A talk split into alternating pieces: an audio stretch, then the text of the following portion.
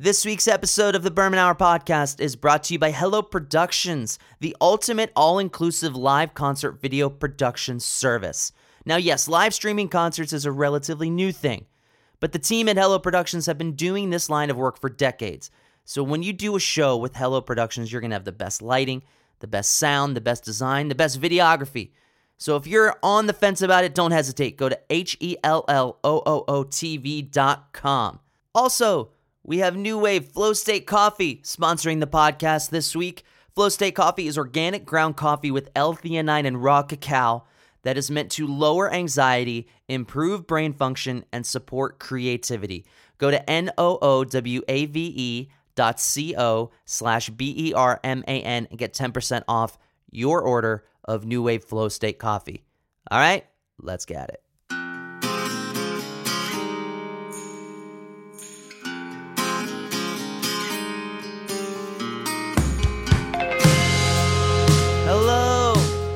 Yes. Welcome, everyone, to this week's episode of the Berman Hour podcast. I am your host, Jeff Berman. Thank you for tuning in. If you haven't yet, please rate, review, and subscribe to the Berman Hour podcast. Every little bit helps. My guest this week is Guilhem. It took me a long time to say that right because I am not a francophone. I am the farthest thing from it. I cannot command that language to save my life. But Guilhem is an artist, a singer songwriter based in Montreal, Quebec, Canada. We talk about his upbringing in a very small town in northern Quebec. We talk about his transition from singing in English, which is not his native tongue, to singing in French, his native tongue, and what that meant for his career, the risks and rewards for doing that. We also talk about Pouzza Fest and a whole lot more. A really fun conversation with someone who I've only met in passing very briefly, so it was nice to sit down and talk with Guilhem. Guilhem has a new record out, La Peur au Ventre. Maybe I said that right, maybe I didn't. But for everyone that's going to be tuning in that does speak French, I apologize preemptively for what you may hear mispronounced during this podcast. Either way, let's get to it.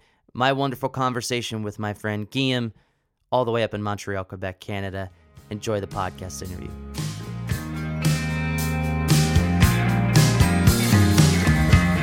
Where, where are you at the moment? Are you in Montreal? Yeah, I'm in Montreal right now. Just moved into a new apartment in a really Like- nice neighborhood. I'm I'm uh, I'm a lu- I'm a lucky I'm a lucky guy right now. I feel like uh, What neighborhood are you in? it's called Plateau. It's like uh, I said that like I fucking know. I, I Yeah, I'm a it- poser. I well- don't know Montreal that well. Yeah. have you ever played a show in Montreal? Yeah, I played Pouzza a few times, and then I played. Okay. Do you kn- do you remember somewhere what else. year? Uh, I played in 2013. I think I played 2015. I don't remember. Do, do you remember the venue? Because that like Yeah, it was. uh I played outside at the catacombs. The Oh, okay, okay. Catacombs? Does that make sense? yeah, that makes sense. there was yeah. like a barbecue, and I played Mhm. solo with Greg. Uh, yeah. Greg.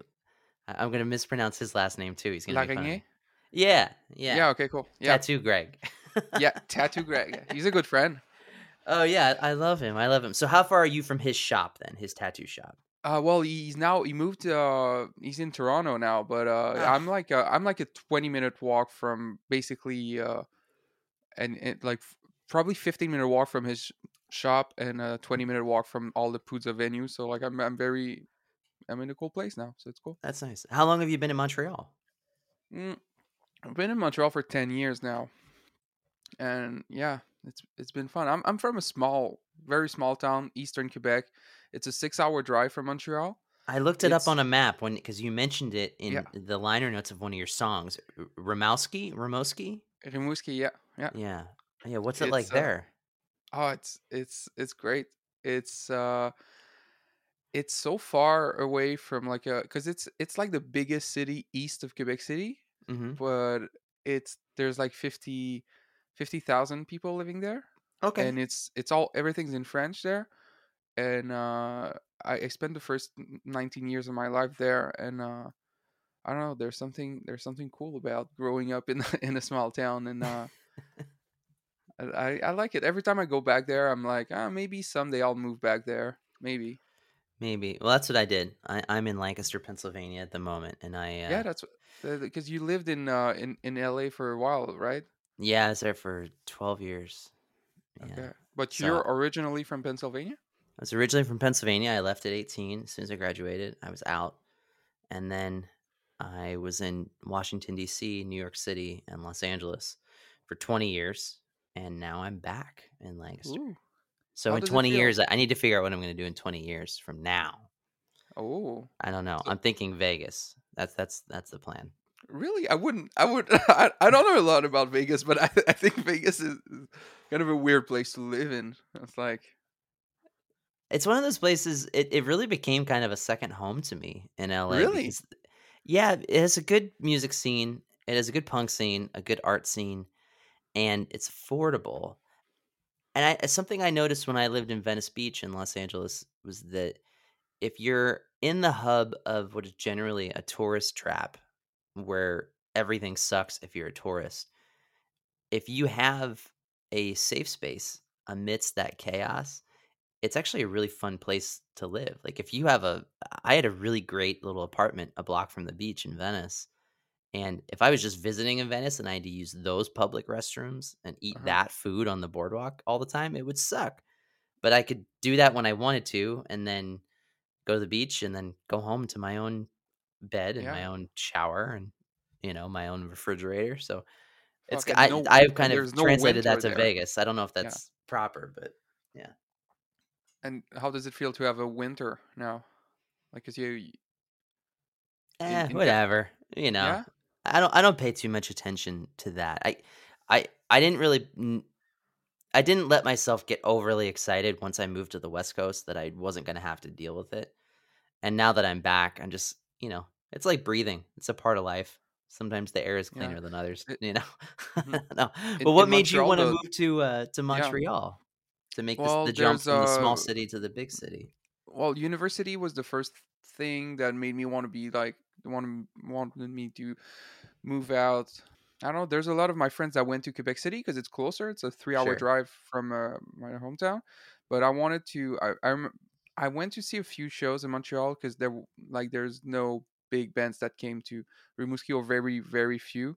So uh, I remember like driving to Montreal and and uh, um, when I was like 16, 17, 18 and I was like I love it here. It's like there's there's homeless people, there's like there's big buildings. That's that's what I want. That's for some reason that's there's there's uh I- there was something that I liked about the jungle of a quote unquote big city. Uh and hmm now now that it's been 10 years, I'm so used to Montreal that it's uh to, it's not a big city. When somebody is talking to me about a big city, I'm like like New York City, like I don't know, Tokyo, like I, but like Montreal is it's it's a city. It's not big, not to me because I know it now. I would say Montreal, well, it's not as big as New York or Tokyo, but Yeah, very few places are. But, yeah, you yeah. know, That's right. it but Montreal is- has a subway system, you know what I mean? A good one. yeah, Because it's big one. enough to necessitate one, you Yeah. know? So yeah, it's it's a big city for sure. So was it more of an academic pursuit that brought you to the big city, or was it an academic pursuit tethered with musical pursuit? I was, eh, I think when I was 19, it was purely acad- academic. I remember that when I moved here, I, I went in psychology first. I started hmm a bachelor in psychology, and uh, in 2012 there was a big um, student strike in Quebec. Uh, my the my department, the psychology department, went in strike on, in February, and when we went back to school in September, so we were on strike for six or seven months. That I did not go to school, but I was still like, it was still the same semester. So when I went back in September, it was still the same class that I had to do, and we had uh, anyway. It was like a nightmare. And I remember back then I was like, "Huh, let's. I'm gonna try to play as much music as possible." And with my band back then, I was like, "Well, if I can't go to school, let's let's tour." And I remember I booked the last minute tour where we played 15 shows in 30 days in March in Ontario and Quebec. Yeah. And uh, yeah, but definitely cool. like the music thing could like playing music and and touring around the world was not something that I that I thought was possible with people from my hometown. But in Montreal, I felt like I don't know there was something that I if I was in Montreal, I had more opportunities to play more shows, meet more people. Well, I mean, that's the thing about big cities is that there's the there's more like-minded people, Uh-huh.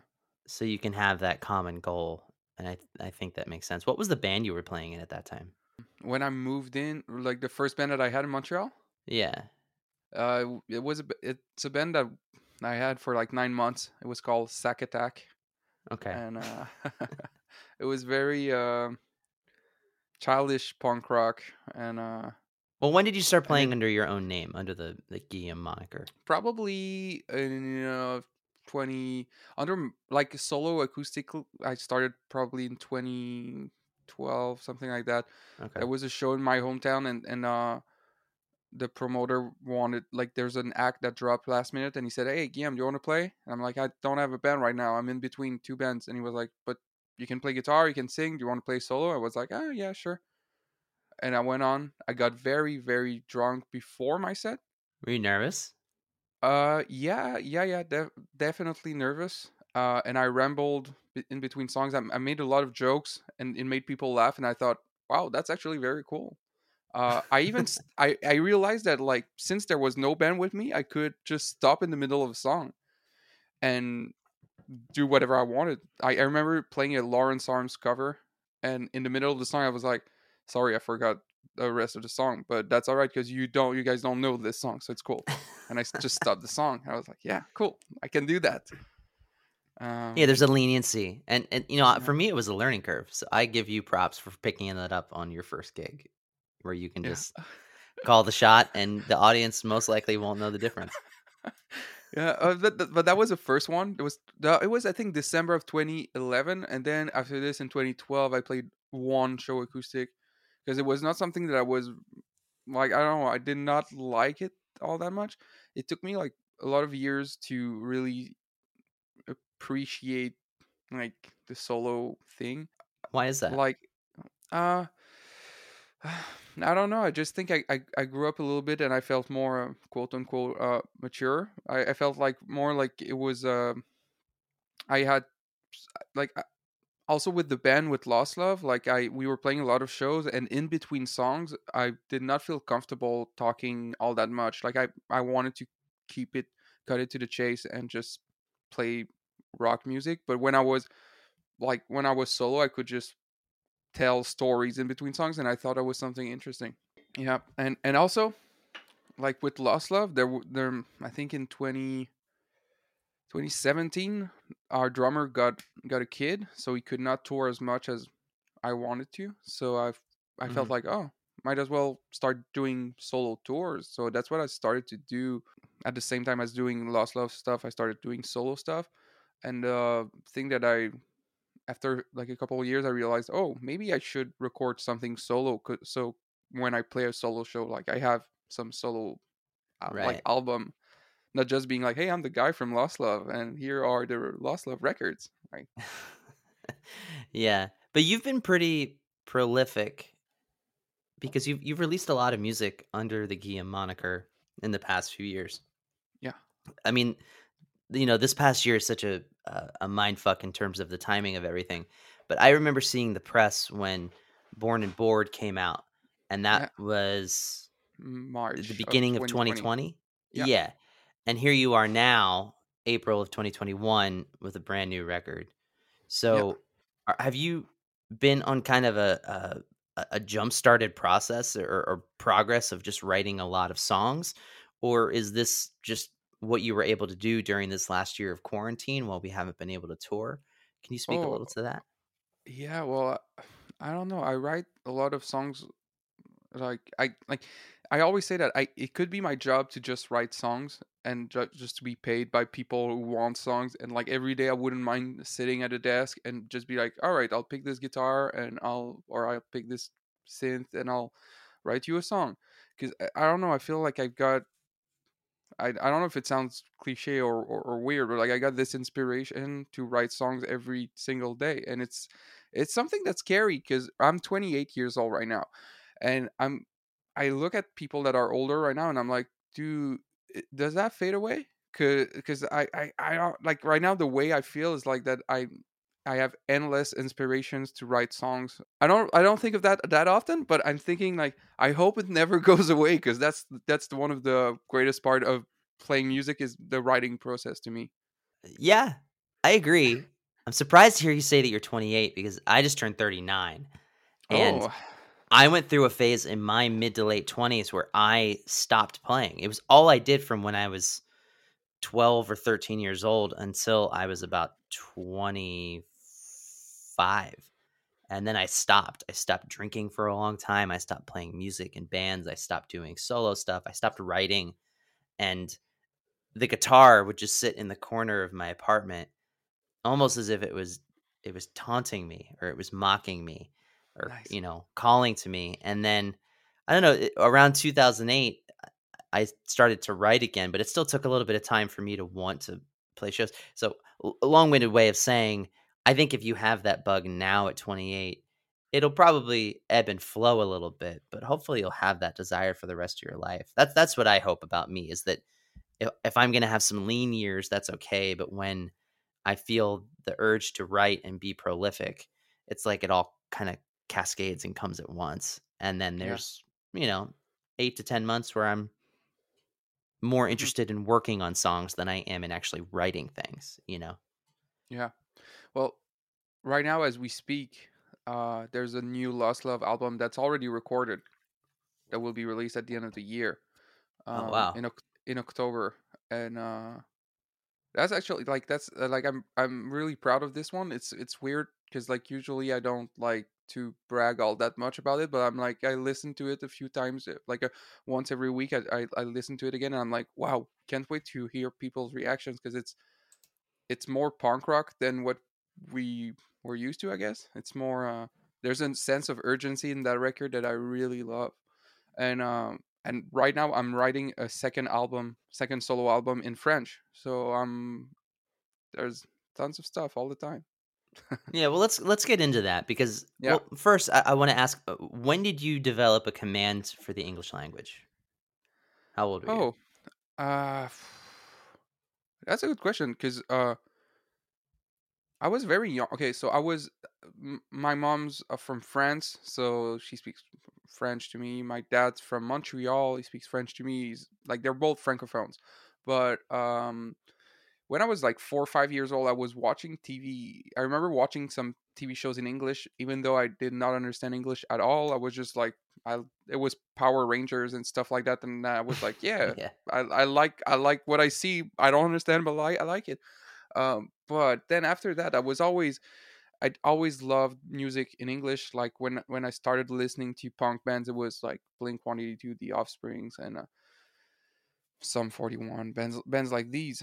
Uh, and and I don't know everything that all music wise. I, I uh, my parents never made me listen to any music in French too, so I don't know. There was there was always um, we we traveled a lot when I was a kid. Every like every summer we went somewhere. We and to me English was like some some, some sort of like gate to get to like the rest of the world. Like it was a door that like you could open, and then if you un- if you understood and you could speak English, then you could you have the world in front of you. And I thought that was amazing because I knew that like with French, I could like speak to people in Quebec or people in France because I was going to France very often. But um, I don't know, there was something about English. I was like, wow. So everybody, everybody in the world kind of speaks English, and I was like, cool. Let's uh, at school, It's eh, i- yeah, in- that's really yeah, interesting, and it's so weird to hear hear that because from the other side of the mirror, I didn't have that. I I didn't look at Spanish or German necessarily. I, I kind of do now in 2021, but when I started learning languages in the 90s, I, I didn't think that oh this would be an opportunity for me. But now like the opportunities in that are endless. But you started out singing in English. Are all the Lost Love records in English? yeah, yeah, yeah, Okay. yeah. And then the first few Guilhem records that you did. So I listened to the new record and it's fantastic. It's a lovely record. It's like dream pop, like Weezer meets Swingin' Utters meets Culture Abuse. It's really fun and really Thank well you. done. But when I was done with the oh. record, yeah, yeah. When I was done with the record, I went back and listened to Born and Bored and I could notice a pretty drastic distinction, not in the style of music or, or what you were writing.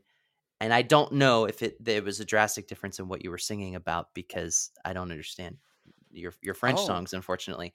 But the manner in which you were able to deliver, and it was more of it felt like a, an enhanced record. Are, is that something that you're aware of? And was that kind of a driving force behind wanting to do a record entirely in French for the first uh, time? no. Well, no, it was not one of the reasons, and I don't feel this way all that much. The it's different. It's two different vibes to me. The um, the themes that I talk about in Born and Bored and in my new French album La Peur au Ventre, it's totally like two different. It's it's I don't know. It's like to me, it's two different things, and there's hmm different themes in each of them. Uh, but I I don't know. I don't know. That's a, that's a good question. Um, and it's Well, let me ask you this then. How does it resound with you? Like, if you listen back to each of them yeah. and you're able to remove the content about which each songs are about, but just in the dialect and the way that what you're singing about literally rolls off your tongue. This new record, maybe because, you know, you're further along into your craft too, but it just felt like it was a more natural extension of you as a songwriter. Is that fair to say? Probably. Yeah. Yeah. Well, probably. I don't know. I, at first, I thought it was going to be weird to sing in French, even if it's my uh, first language. I thought it was going to be weird because I never wrote anything in French, and I don't listen to anything in French. So when I presented the song, the first song that I presented to the label, they said like, "Huh." it's cool your lyrics they don't sound like you use words that uh, people don't usually use when they when they sing in french and i was like well maybe that's because i don't listen to any any uh quebec artists or any any french artists so that might be it. But there's something like also also that's the thing that's the thing that i noticed uh when i sing in english sometimes there's um like most of the time when I sing in English, I don't think of the words that I'm singing because to me, if it become if it became like um, something automatic to sing the songs and it's automatized, well, eh, I will just sing the song and it will just be a, a, a melody, just as if my voice was just an instrument. But when I hmm sing in French, the words are mean more mean somehow it means more to me because i'm like I will think of what I'm saying and I will say I will, of what I'm saying and it feels a bit different. So maybe in the delivery of my voice, it's it sounds different because of that. Maybe Yeah, that's I don't know.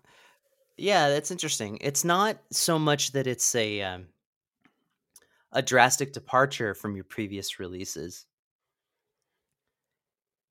It was just a noticeable difference that Yeah, I found myself attracted to in in a way that I wasn't expecting. And uh, that's not something that I experience a whole lot because I don't listen to a whole lot of, of international music or even punk rock or, or folk or you know Americana that's not sung in in English. hmm So I can't say. I mean, I feel like maybe Forrest Pooky has some songs in French, but I feel like all, most of the songs I know of his too are also in English. But yeah, good for you. Can you tell me a little bit about was it a desire to want to do this in order to work with Music Mansion Records because they're specifically doing French, or or was this more of what you wanted to do? Uh, it was at first it was not something I wanted to do at all ever to sing in French, and uh, I was Yeah. recording. I was recording Born and Bored, and uh, Hugo Mudie, who was producing the album, uh, told me like, "Hey, uh, take a song that you think could play on the radio, and uh, just translate the lyric in French." And that's what I did, and that's the song, the first song that we sent to them, and they they loved it, and they were like, "Hey, you want to sign a contract with us?" And now I I need to to write two more records for them. So yeah, so that and that's and that that's the thing. Uh, that's okay. So also, if if I'm not like if I'm being totally honest, the thing is, if you sing in French in Quebec, you there's a way for you to get money.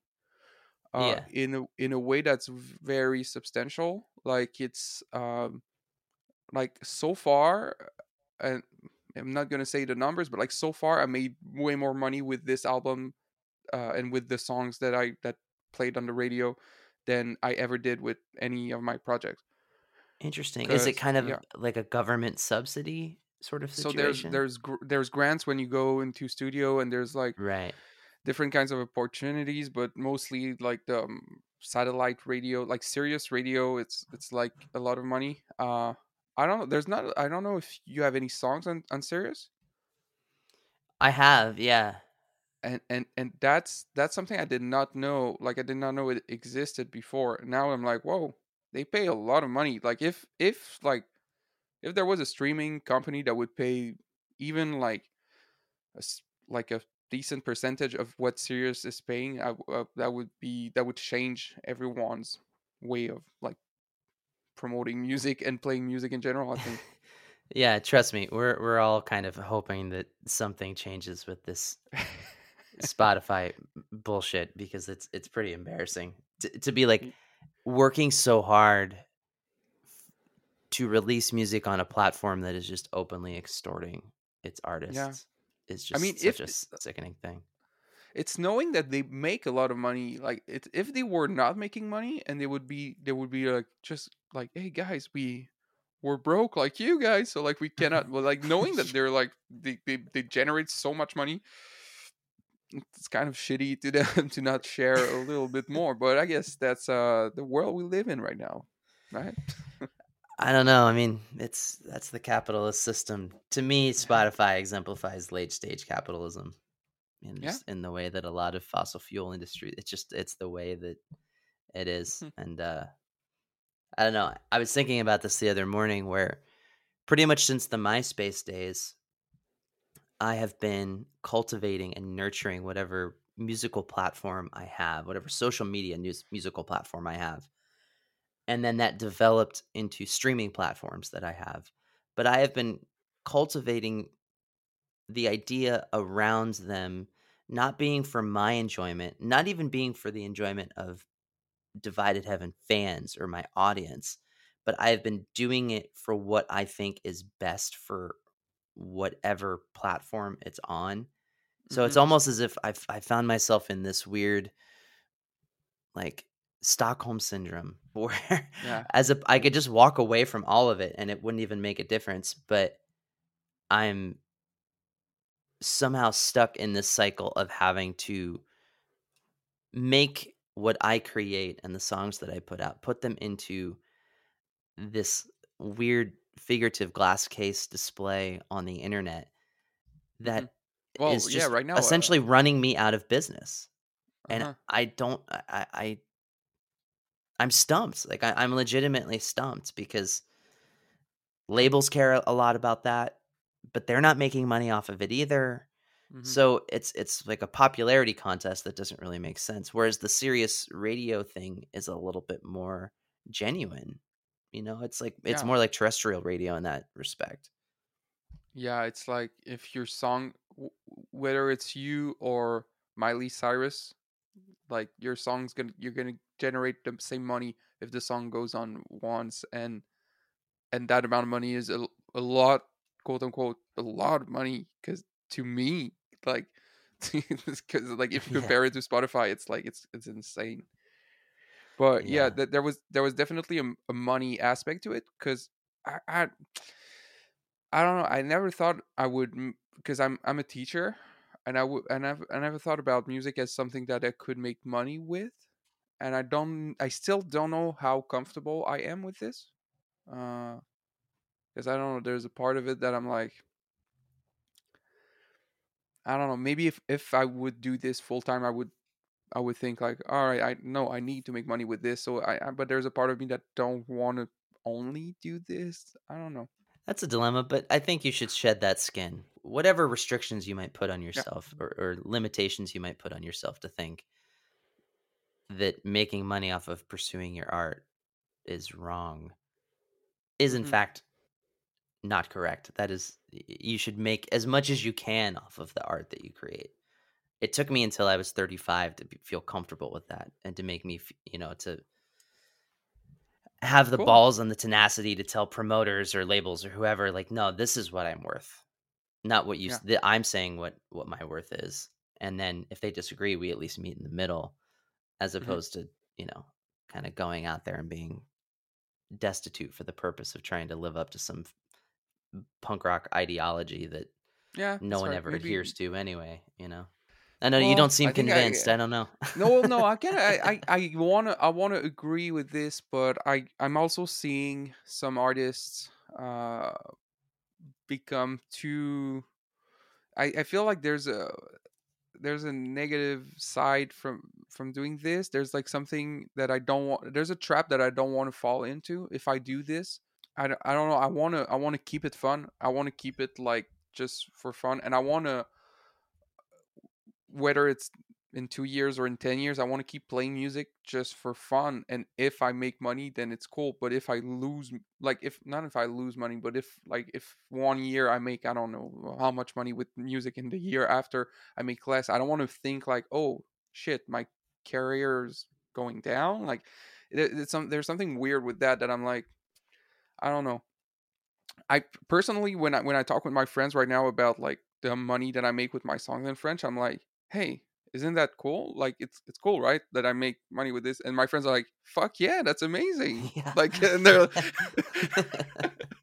uh, good good i'm glad you got some good people around you i was about to come up to montreal and yeah. s- smack some sense into you with a really good bagel Ooh. what is uh what's it like working with hugo in the production seat Oh, it's great. It's uh, he's been uh, he's been an older brother to me.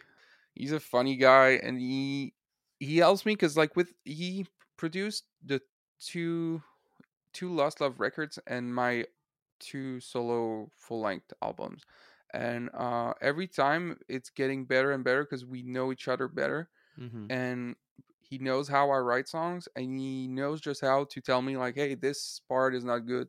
Uh, do this instead like you're saying this like that you should not say it like that like he's very good at like taking my songs playing a game of tetris with the parts and uh i i really like it at first in 20 2015 when he produced the first uh, lost love album that he produced which was comfortable scars uh was probably not not as sure that i of the pro- process of like getting your songs uh commented by someone else and th- that person Yeah. like can tell you like hey this song sucks but now now i'm very um what's the word i have uh i i learned i i feel i feel more hum- humble hu- humi- humility Mhm. i have more humility than uh six years ago which is a good thing i think Yeah, that's growth.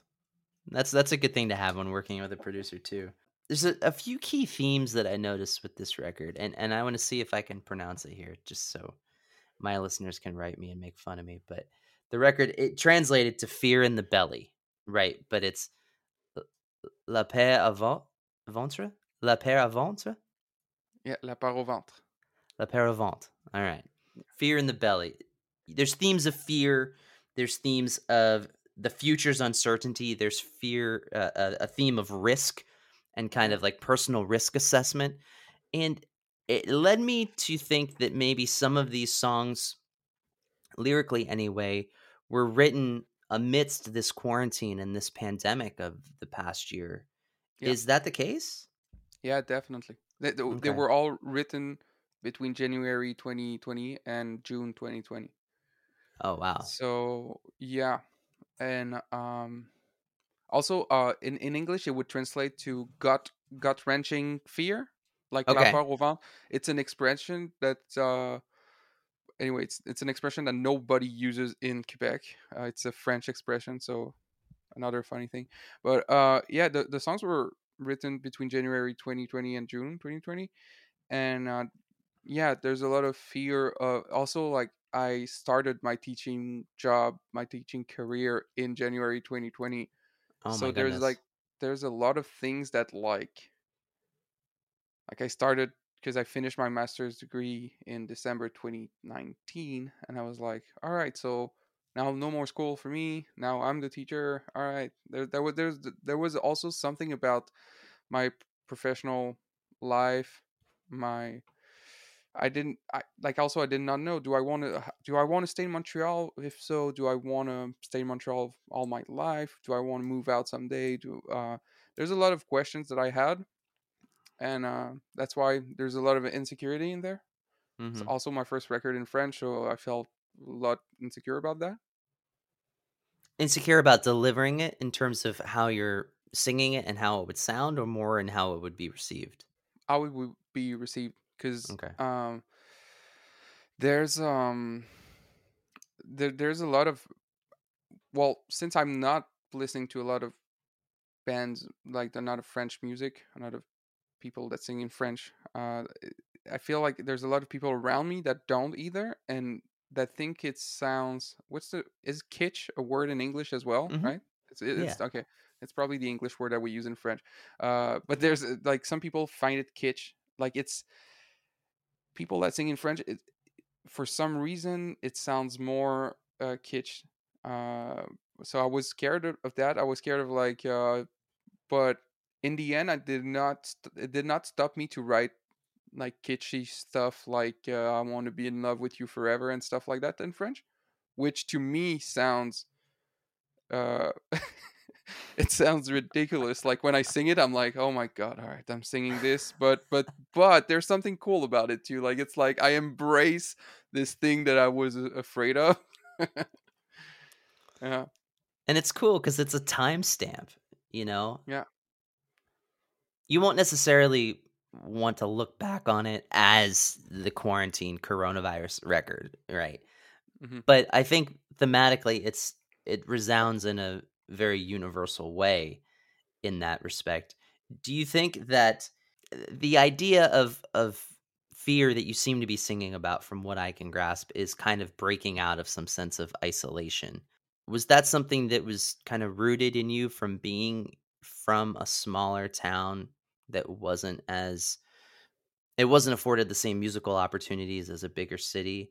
So was there kind of a parallel to that in terms of what it was like for you as a younger person starting to play music and getting into music and then now here you're about to embark on your proper adulthood you're out of school and you're about yeah. to start working and you're just back into you know the isolation booth so to speak Definitely. There's the first song is called Five Years, and it's kind of a it's, it's totally well. It's called Cinq années, so it's in French, and it was totally inspired by by this David Bowie song where uh, I'm not exactly sure what David Bowie is singing about, but I'm singing about uh, how we have five years left to whatever we want to do, and I and and yeah, that's kind of a one of the thing that I thought of like, where is my life going? What what what am I? Where am I going to be in five years? the dreaded five year plan oh man I talked about this in another podcast and uh in French. I was like, yeah, it's like a five year plan thing. And they were like, I don't I never heard of that. And I was like, oh, maybe it's a thing in English that people say, like a five year plan, but in French we don't say like the plan cinq ans. We don't say this. yeah Maybe, maybe oh it sounds like um, it's a dreaded american idiom that's just meant to cause us consternation and send us all to the fucking mhm. psychotherapy couch because when we don't meet our goals at the end of those five years we just end up you know losing our hair and losing our minds so I'm yeah for people that don't know what it is don't teach them you know it's like a it's like a jinx or a curse yeah. I make I make plans. I make yearly plans. I make like I have goals every year that I put myself, and when I don't do them, I don't feel that bad. But when when I achieve my goals, I'm like, fuck yeah, it's cool. fuck yeah well some of the standout tracks for me i i think i have this one uh, uh, beautitude Uh, yeah, uh, beatitude. But I think that's a word. fuck That's a word in English too, right? Beatitude. Because I think I tried to translate it at some point, and well, just a word, and uh, I think it's something. i thought it translated to bliss is that not right Oh yeah, you're right. You're to- totally right. Okay. Yeah, that one was a that was a really great song. Turtle Bay was I think meant to be kind of like the middle of the record, the deep cut, yeah, very slow, very beautiful, kind of a haunting piano. I really liked that. I'm going to butcher this as well, but it was towards the end of the record. Uh Montagne Russes, yeah. Montagne russe. Yeah, it means a roller coaster. Montagne Russe. Uh, but the words, words, the words means mountain Russian, so like Russian mountains. Uh, but in French, roller coasters, we call them Russian mountains for some reason. I have no idea why. I have no, I never, I never thought about it before now, and now I kind of want to know why we call them Russian mountains. But yeah. I kind of like it now. Yeah. uh, yeah, Yeah. Um, another one that I really liked was uh, Attack Animal. Oh yeah, Attack that's my least favorite one. That's your least favorite one. That one was very good, and I'm curious what you think about 2020, the construct of social media. You just laid out for us that you're contractually obligated to this new record label to do a few more records in French, and you're excited and interested in this new endeavor, and it's all good. But Uh-huh. how do you balance the idea of being an artist and a songwriter with being somebody who has to also be a content creator? Because I just I writing good songs in 2021 isn't it's not sufficient anymore. Like it in, Mhm. you and I both know it involves so much more and sometimes all that extra stuff is it's it's like the giant pain in the ass in addition to everything else. Mm. So I'm curious what your input about that is because I, you mentioned in English that that's kind of what this Yeah. song is about. Yeah. Attack animal means uh, animal attack, and uh, is fucking weird. But it talks about the, it talks about social media. I I struggle with this. I uh, it's the closest thing that I have to an addiction. I I don't have addictions in general, but social me it's it's dumb as fuck. It's I I realize when I'm on my phone with my girlfriend in our living room watching a movie. I'm watching my I'm looking at my phone, look scrolling down Facebook and I think I, and I have this moment of uh, lucidity of like of this moment of this lightning strikes me and I'm like, "Oh, that's so dumb." And then 2 seconds later, so I I put my phone down and like 1 minute later I'm like, "All right, picking back back on it. Yes. I, I I and it's it's the i don't know what it's gonna take me to I've been saying like for for years now, all right, it'd be cool if my cell phone was just like plugged in the wall and when I need it, like I'm gonna use it. I think it's gonna take me like some kind of of like timing restri- I even have the restriction on my phone like that says like oh your time is up but you can always say like no it's not like it doesn't work I need So I more. You So, can't yeah, tell that- me what to do. I need more. in Yeah. in in in attack animal I'm, I'm talking about this how like uh like uh, I'm, I'm talking about well how weird it is that nowadays like people well and that's how people connect now that's how you feel alive in with this pandemic like you can like talk to people interact with people it's crazy and I don't know. There's the the the reason why this song is called uh, "Animal Attack" is, is because in the last verse I say like, "Hey, like um, I need to I need to uh, spend more less time on my phone. I need to like um to stop being always on my phone." And but I don't think I'll ever stop so the so- social media game because it's kind of cool to always have facts on the tips of, your fingers like and the facts that i'm stating are animal attacks facts and i'm like yeah it's kind it's kind of cool to know like how many bears are like killing humans every year or like Yeah. I and it's a it's a it's um it's something that I mentioned in the second song on the record, Mauvais Nageur, and I mentioned in this song that like uh sharks apparently only kill four people every year. They're not that dangerous apparently. So yeah, and I know this because I have a phone and the internet. It's crazy. Interesting. Interesting. But these days, a lot of people have internet, and we thought it was going to make everyone smarter. We were wrong. Yes. I will say, Guilhem, that you answered my question very well, but you answered it very diplomatically as well.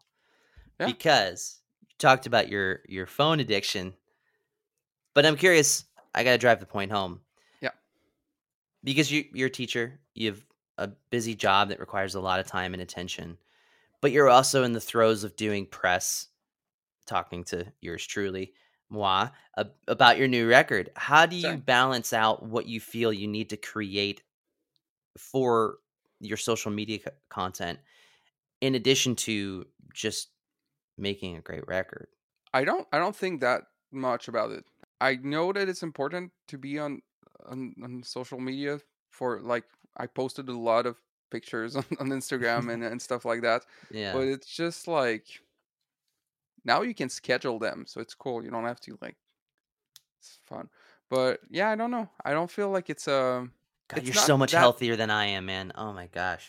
You're so Yeah, much Oh well, I was I was like on a different podcast. I was uh uh, it was with Hugo, and he said like, do you sometimes uh check on Instagram to see who liked your pictures?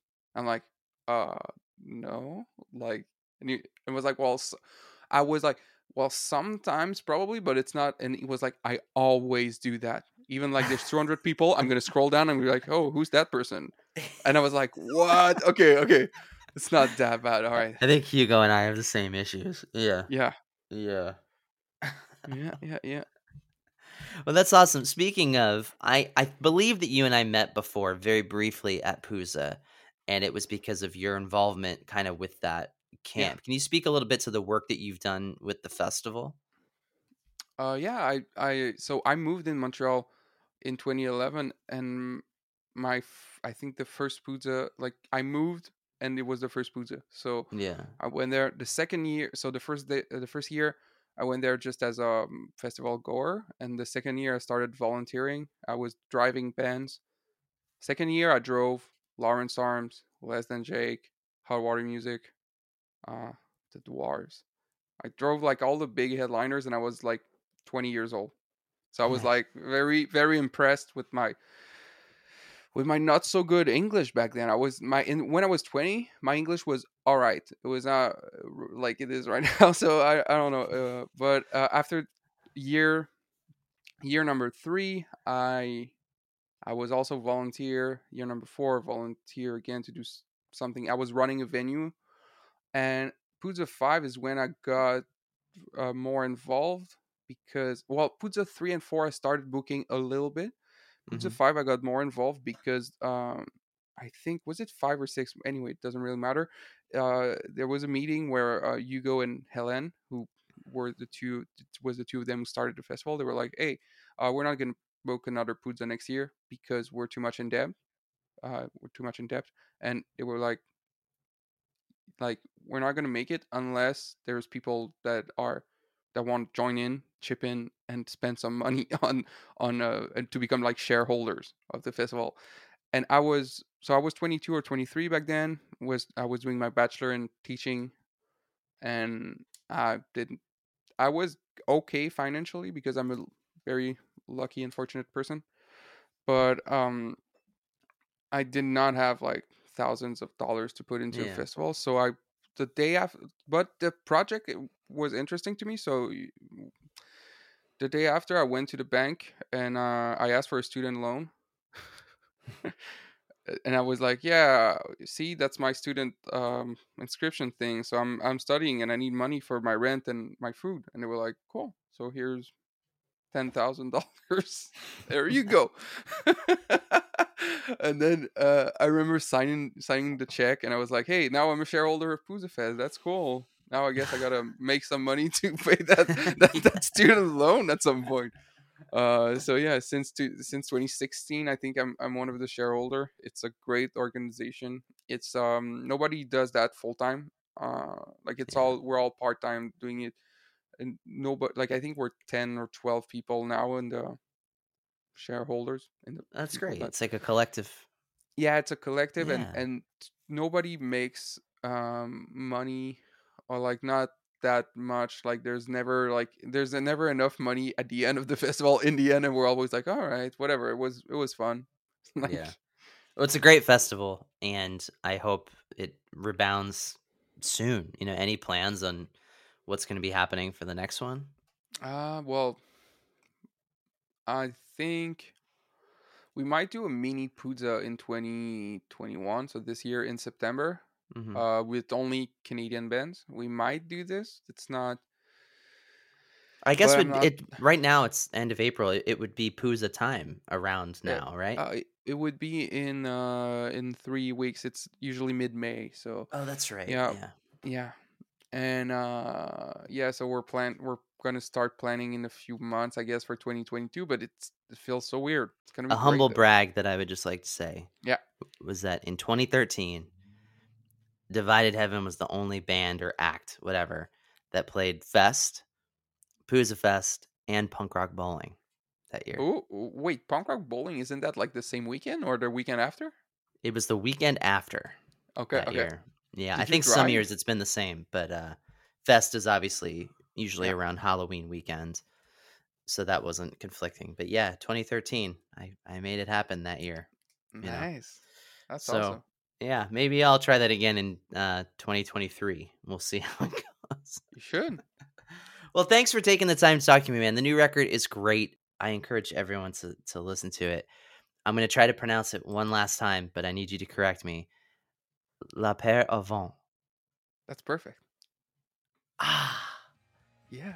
I'm gonna say that to my wife later. She's gonna think it's very sexy. All right. Yeah. Uh, there's my conversation with Guilhem. I'm gonna be certainly spinning his record all summer. It has a good summer vibe to it, a good amount of dream pop. sounds like someone singing in French about California to me. So I'm sold. Thanks again to our sponsors, Hellooo TV. Go to HelloooTV.com, H E L L O O O TV.com. If you're an artist or you're a manager and you have a roster of bands and you're on the fence about doing a live stream concert event, Hellooo TV can answer any questions that you might have. Also, thanks again to NooWave's Flow State Coffee, just coffee for creativity. Go to NooWave.co slash Berman and get 10% off your order. N O O W A V E dot C O slash B E R M A N. Just like it's spelled for the Berman Hour podcast. Thanks for tuning in, everybody. I will talk to you next week. Let's get it.